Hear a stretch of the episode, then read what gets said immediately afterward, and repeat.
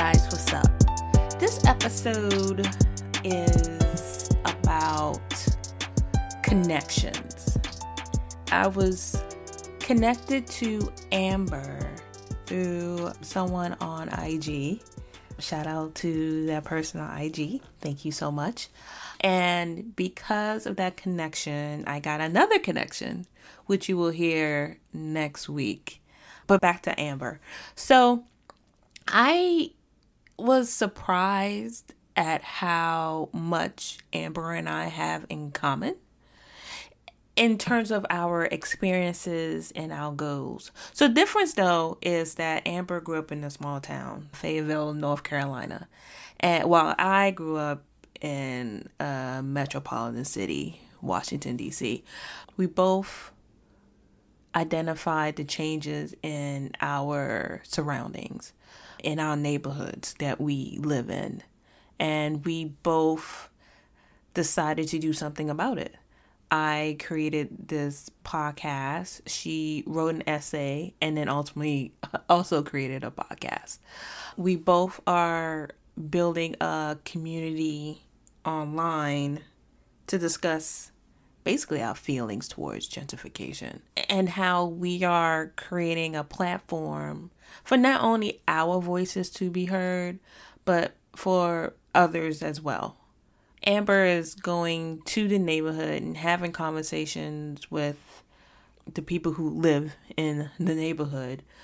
I don't know if I'm gonna do that. I my first reaction to when I said that to you was to say no.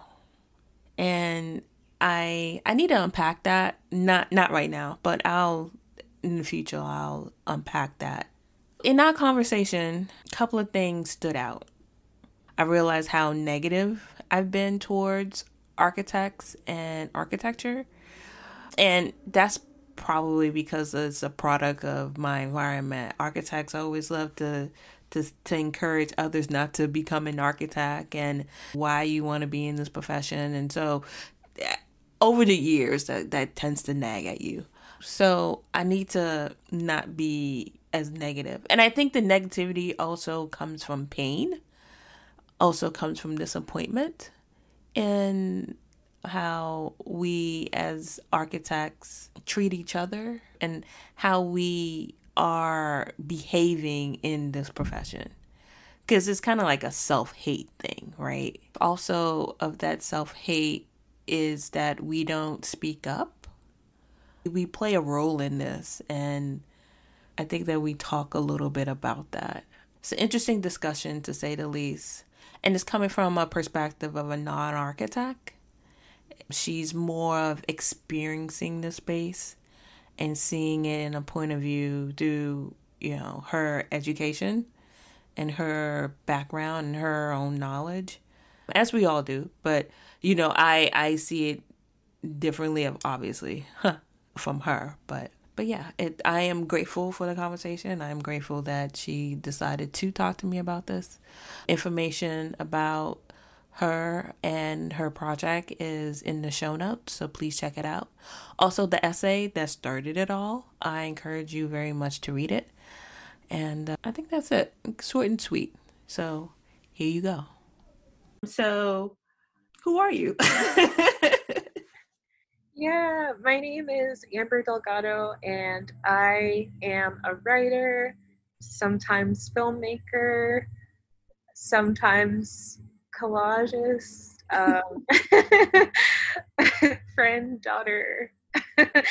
yeah, that's who I am. And I am currently based in North Carolina. Okay. You're in Fayetteville, right? Yes. Mm-hmm.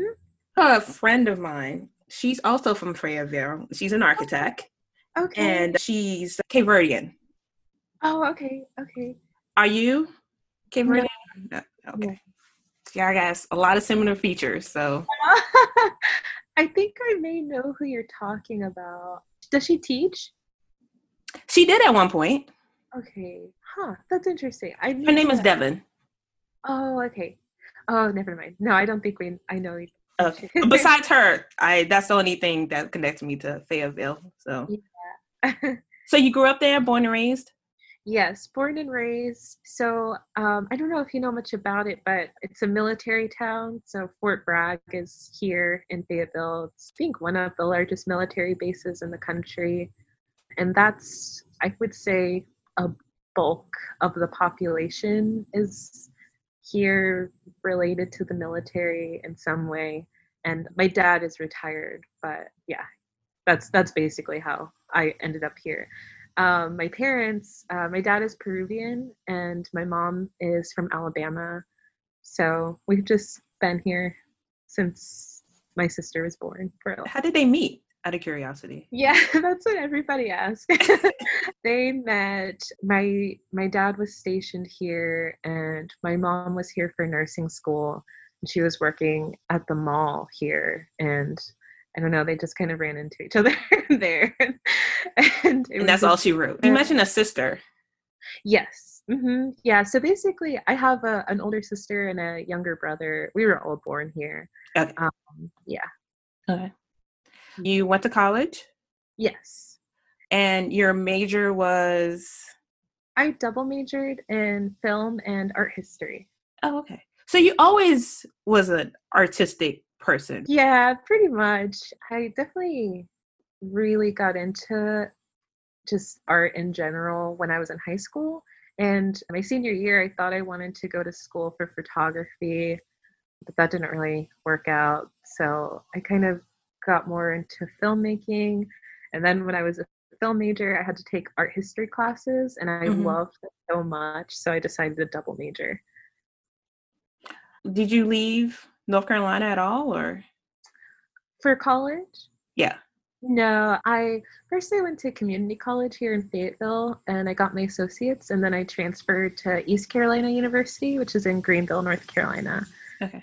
Finished my undergrad there. Yeah. What's like your fondest memories of Fayetteville growing up? Oh wow. Um Besides as the birds chirp in the background. yeah, this is a very like serene space to do this uh, podcast. That's a great question. Uh, fondest memories. I was I just spent so much time with my grandparents. So they they lived here for a while, both on my mom's side and my dad's side. My grandma, my mom's mom, and my dad's mom. Just like going to their house houses and going to parks here I would say those are the biggest ones. And well, at least as a kid. And then once I, as a teenager, so Fayetteville is, it's growing now because of gentrification, which I'm sure we'll get into. but when I was in like middle school and high school, it was there was not much to do at all. Like there's there's so much more here now than there was like 10, 15 years ago. So I was I was really bored when I was when I was in high school and middle school. There really was not much to do. Like my friends and I would like go to Target and Barnes and Noble as like activities to hang out. Yeah, yeah. It's it's very like it it did have that small town feel to it a lot. Yeah. You graduated from college. Mm-hmm. And what happened? Yeah, I graduated from college in 2018 and I applied to a job at the Center for Documentary Studies in Durham and I got accepted for that position. So I moved to Durham in 2018 and lived there for two years. So, total of three different cities I've lived in in North Carolina Fayetteville, Greenville, and then Durham. yeah. So, out of those three, Durham is the most like populous out of the three, correct? Yeah, so that's, that's, the city. That's mm-hmm. yeah. Okay, like Durham, Raleigh, right? If yeah. I, okay, all right. mm-hmm. Trying to remember. I've been down there a couple of times. I'm in Maryland. Oh, okay. Okay. So yeah, I, my memory. Don't fault me if my geography is oh, a little no. off. yeah, yeah. It's usually referred to as Raleigh Durham, like the okay. airport, like Raleigh Durham Airport So okay, yeah. I had it backwards. I'm sorry. You're good. so pretty much you stayed within the area, and as you grow up, things tend to change. I know for me, um, born and raised in DC, within the past even 10 years, it's becoming unrecognizable to what I remember it growing up to be. Do you share that same experience? And at what point did you notice the dramatic change? Yeah, you know, it's so funny. So, with all three of those cities that I've lived in, I feel like I've noticed it in each place that I was. And then Durham was like the pinnacle for me, like understanding it, because that's where it's like so visible, more so than the other, than the previous two places, previous two cities. Yeah, so I mean, even when I, I did I lived in Greenville, North Carolina for undergrad for two years as well. And even when I was there, I just, especially because Greenville is so dependent upon the campus, like as the city is so dependent upon the campus for just like income and tourism and stuff like that. Uh, I was just so face to face with the changes uh, upon me moving there. And even within the two years that I was there, I saw that city change a lot. And and then moving to Durham, like I said, it just really made sense to me. Like, oh, okay, this is not just uh, central to any one city, any one place.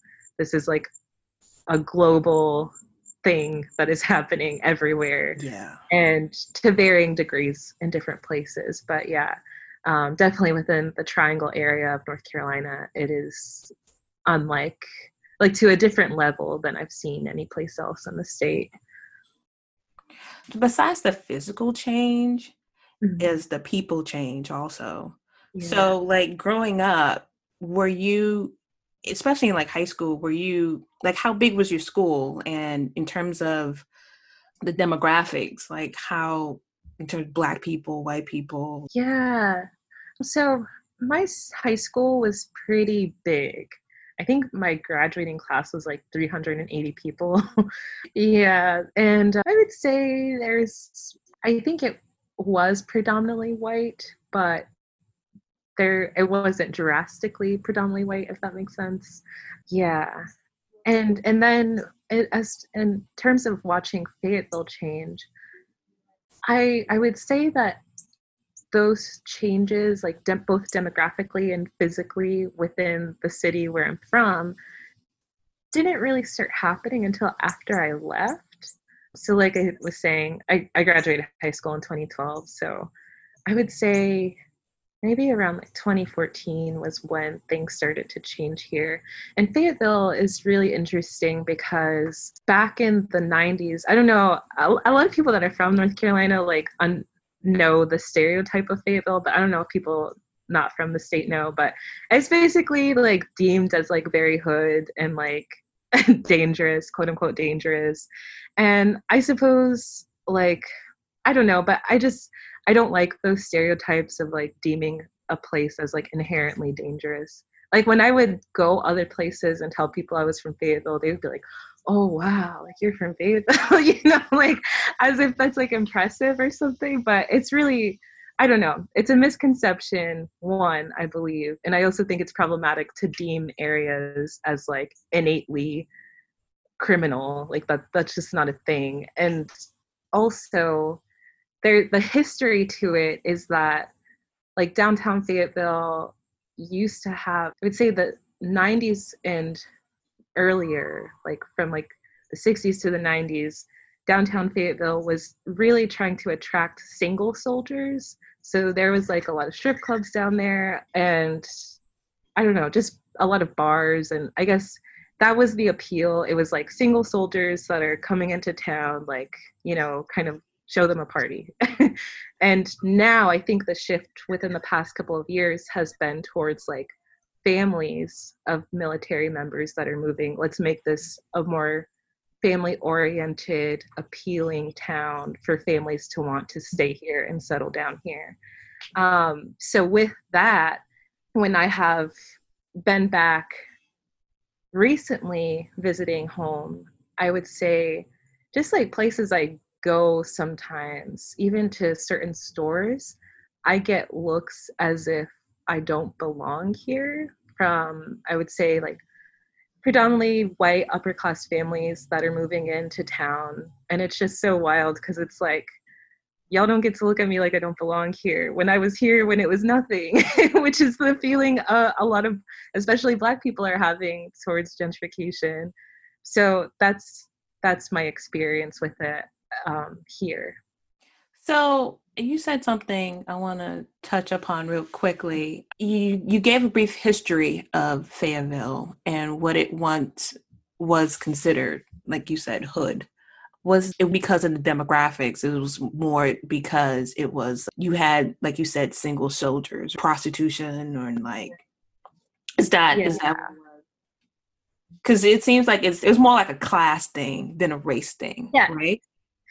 Well, I would say both probably. Like I, I I would say that its reputation was created out of both a class and race racial assumption because there aside from military families that live here, there is a large black population here.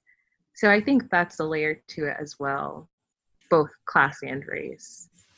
I don't know this firsthand because I was I'm 25 years old and I was born in 94. But I I met somebody who is older than me who used to live in this area and, he said that there was a lot of like gang activity in the 90s here and specifically in like North Fayetteville. So I think yeah, that's I think it's layered, you know, as hmm. to how it's reputation. So, moving a little bit forward, when you were in college and you went back home to visit, you mentioned that was the first indication that you saw uh, that change was happening. Yeah. So, so what were the the things that you were seeing?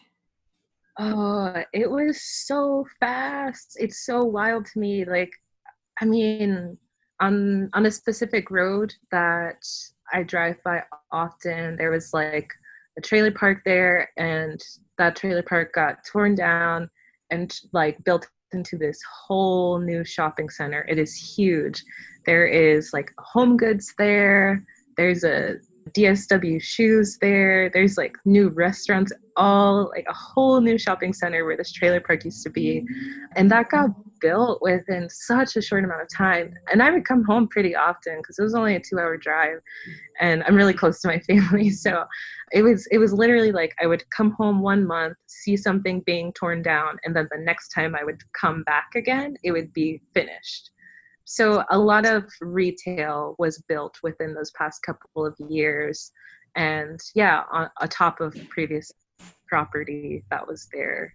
I think it's like a common thing here and and also the downtown area was heavily built up um, which again is something and i feel like this is also just a common refrain from for gentrified gentrifying places across the country but i mean so many people that are from here would say like oh it used to be scary to go downtown and now it's not so this is a good thing and it's like why was it scary to you you know like let's unpack that um yeah. So I'm coming from two perspectives. Mm-hmm. One who is experiencing gentrification of where she used to grow up, and the other side is I designed that shopping center. You know, like I designed the new buildings that you see downtown, and it's kind of like on that side you're creating something new and mm-hmm. you're providing the economy. Certain places like, oh, they're building this. You get excited. Oh, this is great. A DSW. Wow. I don't have to drive two hours to get a DSW. I could just Target's right there, you know? Yeah. So people in town, people who live in neighborhood ha- don't have to travel as far. Mm-hmm. What we get into trouble is multifamily homes, is the homes, people who are staying there, I guess. Yeah. That's that's my indication because I remember there are certain streets that were two story storefronts. It was a you know tool store and that gets torn down and now it's uh Target, it's uh urban Walmart. At first you get excited because you don't have to travel as far. But now it's like, wait, what happened to those people who own those shops? Yeah. Yeah.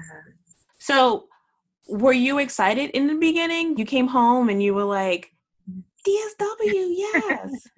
yeah, my mom definitely was. Because we did, we did have to go to Raleigh and stuff to go like shopping, shopping. And and I just I don't know necessarily if I was excited because it is I hear you. It is a benefit for people that enjoy those things, but a part of me uh, this is something I'm interested in exploring more. I'm just really thinking deeply about letting small towns be small and like I don't know, like the integrity or like the feel of a place. Because I think what I felt once I came home from college and saw those changes was this isn't gonna, like, this is, the city is trying to be a next Raleigh Durham which mm. i understand like that's capitalism. I'm not i'm not surprised by that of growth and economic you know appeal. I'm not surprised by that. But i guess and it is uh similarly it is a good thing that people that are you know teenagers and stuff have places to go like places to work to get a job and stuff like that when I was in high school, there was hardly any place for me to work. I was actually working under the table for this catering company when I was 15 because there weren't many places to get a job here. So, I mean, I think about that too. There, there's pros and cons, but I, I think generally I was like, hmm, I know that this isn't going to feel the same way once I started seeing all these new things every time I was coming home. It's kind of tricky too because when you get to into those huge developments, they're usually a corporation that has other malls. Mm-hmm. So they have a certain aesthetic. Yeah. And especially when they tear down and some a place like Fayetteville where there isn't any I wouldn't say there's there's no rules, but I'm assuming that that shopping center looks like any other shopping center that you've been to. Absolutely. so there's no Fayetteville character to it. Yeah, that's so true. That's a great point. Yeah, that's absolutely right. Um, so um, it's kind of like you get lost because you know Target. No matter where you go, Target will Target has a brand, so you will see that bullseye no matter where you go. Yeah. Uh, you see the red and you see the bullseye, and Mm-hmm. Um, same thing with Walmart is a huge warehouse basically. So at what point did it start getting ridiculous? You're like, wait a minute, what sparked you to say, okay, something has to be done? What's going on? That's a good question. So I don't think I felt that way until I like I said, was in Durham, where it just like really hit home for me. Even though I'm not from there, I just, I guess it just clicked what was happening because it's on such a greater scale there as opposed to Fayetteville. I didn't, I would say maybe I still haven't felt that yet in Fayetteville, thankfully. The changes have surprised me for sure, but I don't think it's been as rapid as a lot of other places, which I'm thankful for. But I'm also getting ready to move again. So who knows, by the next time I come back, I, might, I might be singing a different tune. But yeah, so definitely in Durham. I mean, I lived there for two years, like I said. And within those two years, I mean, on my daily commute to my job, which was a short 10 minute drive, I just really saw.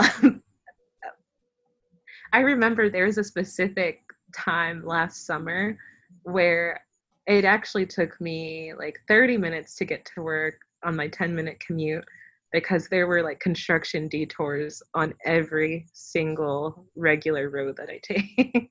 so it's just, it's so, so, so fast there and I had a friend visit me there in February of this year. And that was her first time ever going to Durham. And she was like, Yeah, this city feels strange. Like it, it just, the vibe of it just feels odd because it's so, you can just feel how in transition it is. Mm. And she's, that was her first time going there. and she was, it just, I've never, she said, I've never been a place like this before. So it's kind of like confused. It doesn't have an identity, you think, or? Yes. Yeah. I think that it's trying to hold on to an identity, but it's so fleeting, unfortunately. And it's because of how rapid it is. Like I said, I mean, I observed like apartment complexes and houses being built within like three months. Mm.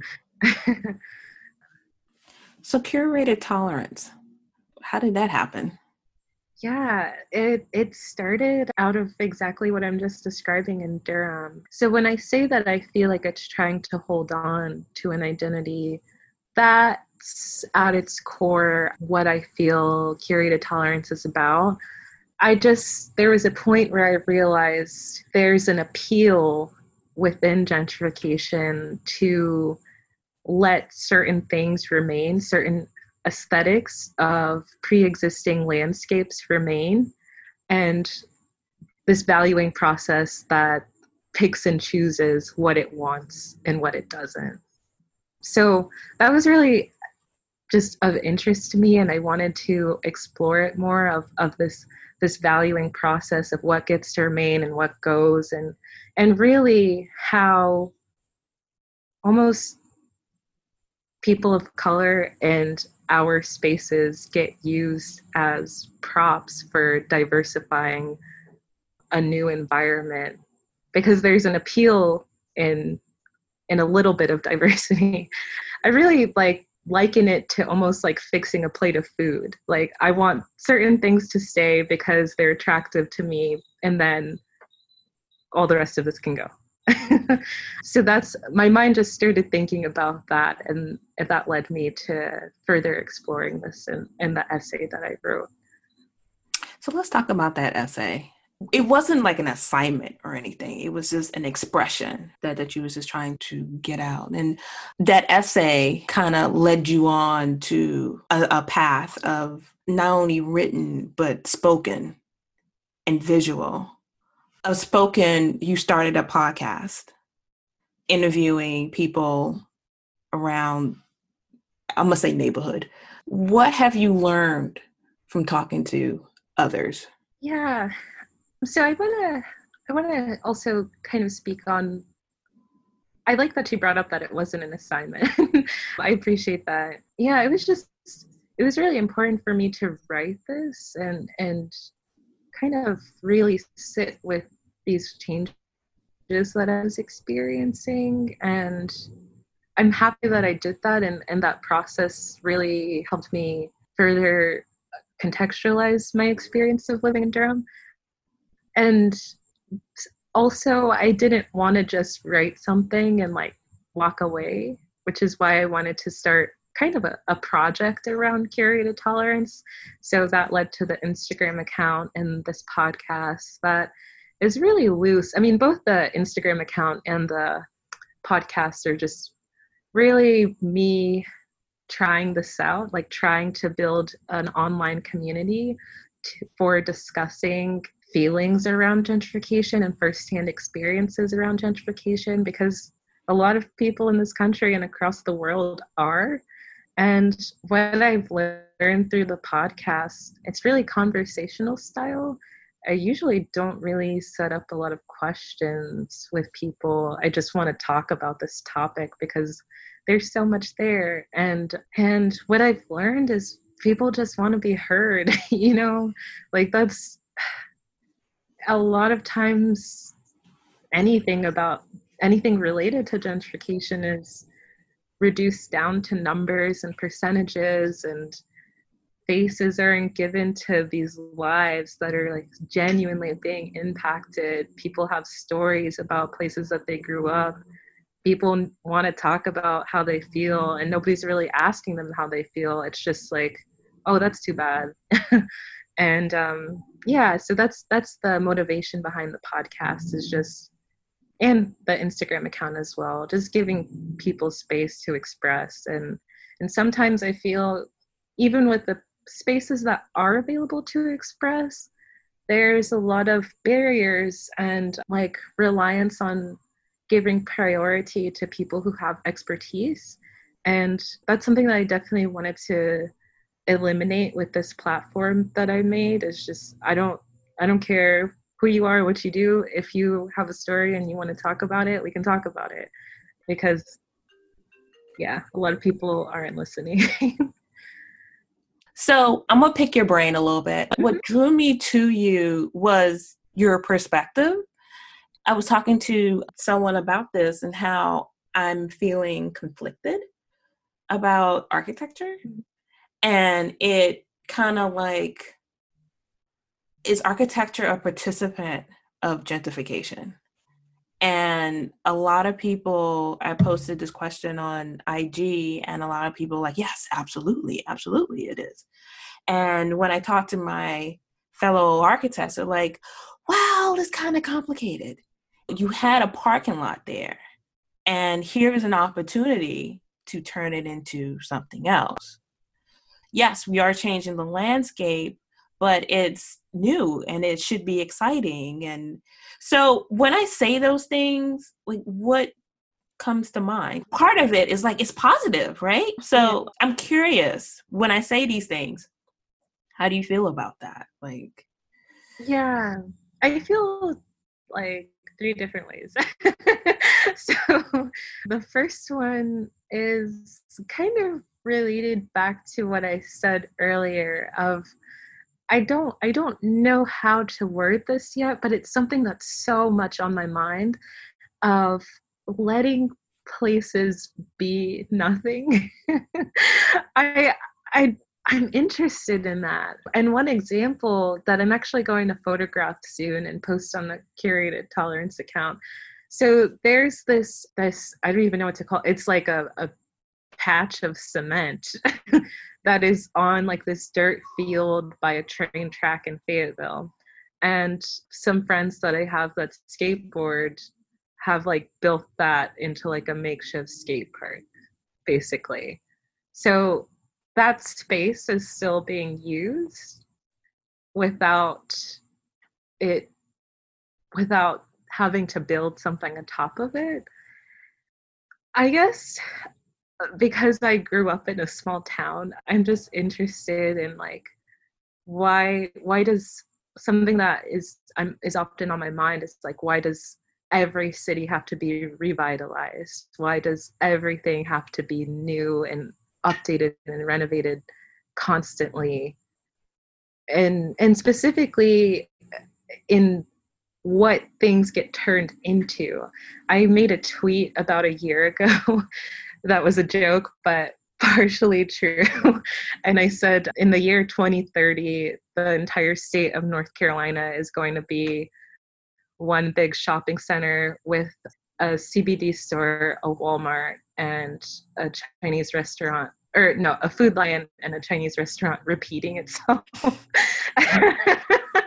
because that's like so you know you see the same things everywhere. And i think of the same thing with breweries. Like there's north carolina has so many breweries multiple breweries in one city. And i just question is that necessary? I that's something that's constantly on my mind. Another way that I feel about that is like at the same time I know people like new things and people would like to not have to drive super far to enjoy things that they like to do. But similarly, I also think of again like class. So with new spaces being built how does that impact pre-existing communities who gets to enjoy these places and and who do these places bring in and attract and how does that impact pre-existing communities in that city so those are those are things that i think about So going back to the skate park. So when you said that, a couple of things ran into my mind. Because obviously there's a need in that area for some type of I guess skate park. So I would come in, um, I'm wearing the developer, architect, whatever hat, and I'm like, okay, this is going to be a skate park. So then I would make it safe because I can imagine they just grab some random things, some plywood, some, you know, very dangerous stuff that they could fall and hurt themselves. That I would l- legit make it a safe, probably fenced off mm-hmm. skate park. It'll probably have some rules, most definitely, and it, it closes at eight o'clock at night, or something like that. How would you feel about that? I see the point of it grew organically. Someone, mm-hmm. a couple of kids felt that there should be something here and they decided what it was. And here I am, the adult, that's like, hey, that looks dangerous. Let me get some funds together, go to the board, whatever zoning ordinance, ordinance, whatever, who can give me the rights to this property and make it into a public park. How do you yeah. feel about that? Yeah, that's so funny you bring that up because there actually was a new skate park that was built in in downtown Fayetteville. It's at a park actually, like a, a larger park, and then within that park is a skate park, and it's being used a lot. And and a lot of people that skateboard here like really happy about it and love it and use it a lot but I drive by that concrete slab pretty often and sometimes it's still being used and I just I like this self-determination in that. I understand that it is a safety hazard, but nobody ever really got hurt there that I know of. So no one died. Yeah. no one died. That's so you're good. That's definitely like a southern line of thinking. Um, but yeah, so I mean, I'm not, I'm not opposed to that. But do you do you understand where I'm coming from? Of like, there's something so great about like a community just repurposing the space. Yeah, yeah, definitely. Yeah, there's an area that I grew up, and the liquor store. It's a yeah. landmark, and it's a dangerous intersection that black people like to walk as slowly as they can don't care if the light says green or red or not yeah you know you always have that and you, you just you're just used to it you just yeah. you, you just see it and then the city comes and they put barriers or the liquor stores closed because either the city or the owners like i'm selling my property or the city's like there's yeah. too many liquor stores. Let's close yeah. these down. Let's limit the amount of liquor stores. There was nothing wrong with what was there. Why change it? And you know it it it can go both ways here in in in dc they have these things called opportunity zones. I don't know if you heard of it. So opportunity zones is basically to me anyway another form of redlining where they they take an area and they're like hey this certain area has opportunity. And so we're going to change all these existing zoning air whatever and make incentives for developers to come in and make it you know gentrified i guess mm-hmm. so but they took a different approach so there's an area that hasn't been touched in terms of development for decades there was a subway system that was going the community is like no we don't want a station here mainly because they didn't want poor people who takes transit to get mm-hmm. off there and so they didn't want any huge like apartment complexes no multifamily it pretty much stayed single family single family zoning so now they're like okay well that's over like we we're going to throw in some uh, multifamily in there. And so it's a fight. It is a fight. Needless to say, this area is uh, affluent area, and it's just a bunch of white people who don't want any suspect people in that area. So Mm-hmm. it's they're trying to keep it as pure as they possibly can. But then you're like, well, that's not fair because here you go, you have the black area, and that's totally changed. It's not fair if if why can't the same thing happen to you? So I see your point of an area that should not change as crazy and as dramatic it is. But uh, I feel that it's changing because they deemed that area unwanted or un like whatever or whatever. I don't know North Carolina. But what about the affluent areas there? How have they experienced any gentrification at all or That's an interesting question. I feel like I feel like the affluent areas are created by gentrification, if Hmm. that makes sense. So this like dis- displacing and then building of new homes, larger apartment complexes. But well, th- something similar happened in terms of like public transit in Durham. Actually, in the Triangle area, there's also a vote for kind of like a a rail system that just focuses on like Chapel Hill, Raleigh, Durham, um, and I think the opposite, like the tr- like the actual tracks, were going to go through a lot of predominantly black neighborhoods and displacing people for this public transportation, and I it didn't go through. But yeah, I mean, it, it, it seems that the affluent areas are pretty protected and have a lot of say in what what goes on in in their areas and definitely like i said are kind of expanding through gentrification. I think so for example where i lived in in durham and easter there's definitely a lot of people being displaced there and it's it's a six minute drive from downtown Durham. So everything is like moving east, like gentrification and all of the like revitalizing efforts are going towards East Durham because of its proximity to downtown. So there's that's what I mean of like this expansion that's happening. Mhm. So eventually, I, I don't think many people can afford to live in proximity to downtown Durham.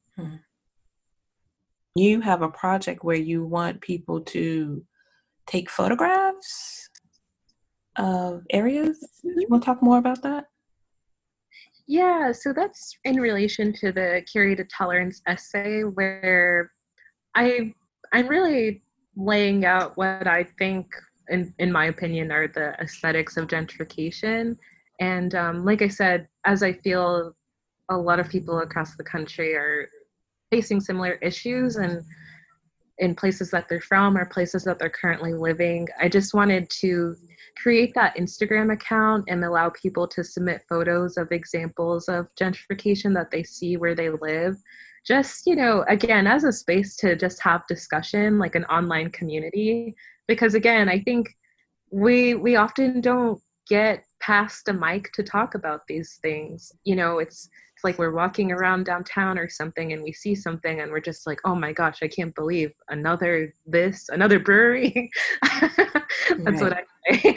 But um, so, you know, just a place for people to have that type of online discussion and also see, also as like a mapping project. So people can be connected on this online community and kind of like compare and contrast and discuss like, wow, I'm seeing the same like tactics being used where I live. I've had some missions from places like as far as like San Diego and then and some in Brooklyn uh, and in between. So that's been really great to experience. And I'm also I don't want it to be all like negative. So I also accept submissions of ways that people are resisting gentrification and I feel like that's happening in a myriad of ways. You know, there's a lot of like graffiti, just ways people are like visualizing their anger towards gentrification. So I also wanted that to be used uh, or shown on the Instagram account Mhm. so people can just see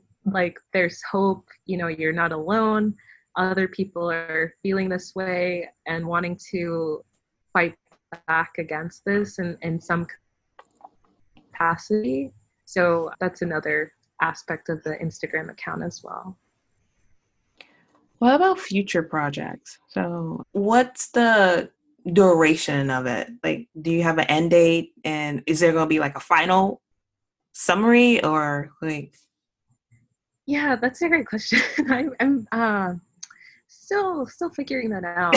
Um, yeah, I didn't really have much of a plan like long term with this project. I was just like, like I said, I don't just want to write something and then walk away. Yeah, because I felt really passionate about this. So my goal was to yeah just create this online community and see if it works out and see how it works out. I am planning on making a zine, which that was the plan all along actually, but because of COVID, it's it's been delayed drastically because I don't have access to a printer anymore to print the zine.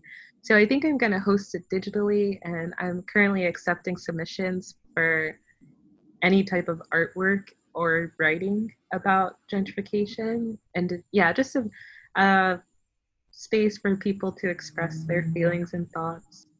Can you explain what a zine is? Yeah, it's like a short. I I wish I had like a better definition, but essentially just like a short magazine, like a miniature magazine that a lot of people kind of just make can make about anything. I don't know. It's like a like a DIY thing. It's like a portfolio. Yeah, kind of, kind of. A flip book? I, I guess. Yes, yes. okay. hmm Yeah. So, what is my last question? Have you ever interacted with any architects or? No. Or what, what? Or thought about like architects at all, or? Yeah, yeah. I I haven't directly been in contact with architects about this topic and and i'm interested in that because i especially with after this conversation with you i don't want to seem like i'm pointing a finger and saying this is the problem of architects. Because i don't believe that. I believe it's a, a larger issue of capital and local municipalities and city governments being in the pocket of developers. I don't know. I think there's like it's such a such a web it is a web you know it's mm-hmm. such a big web so it's a partnership yes yeah. and it starts off as a partnership public private partnership yeah the three yeah. p's it really yeah. does start off that way mm-hmm. um, to get it going so yeah i have read this book called the aesthetics of equity I forgot the author's name, but he's a black architect, and that that's given me a lot of insight on architecture and that I didn't have previously. So I'm interested in learning more about architecture and also being in, in conversation with architects more because yeah i don't like i said just to reiterate i don't think this is a single one hand problem.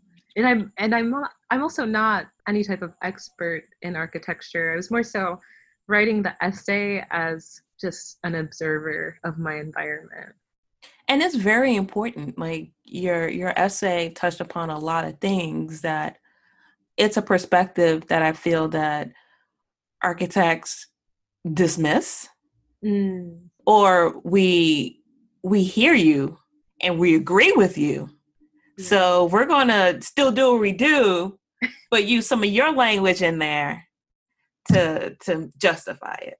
Yeah. That's to say. yeah. so thank you so much for like coming on and just talking to me and everything. I really appreciate it. Thank you so much for having me on. I learned a lot from this conversation and I really Oh really? I learned a lot too. Yes, I truly appreciate you wanting, like, being interested in talking to me.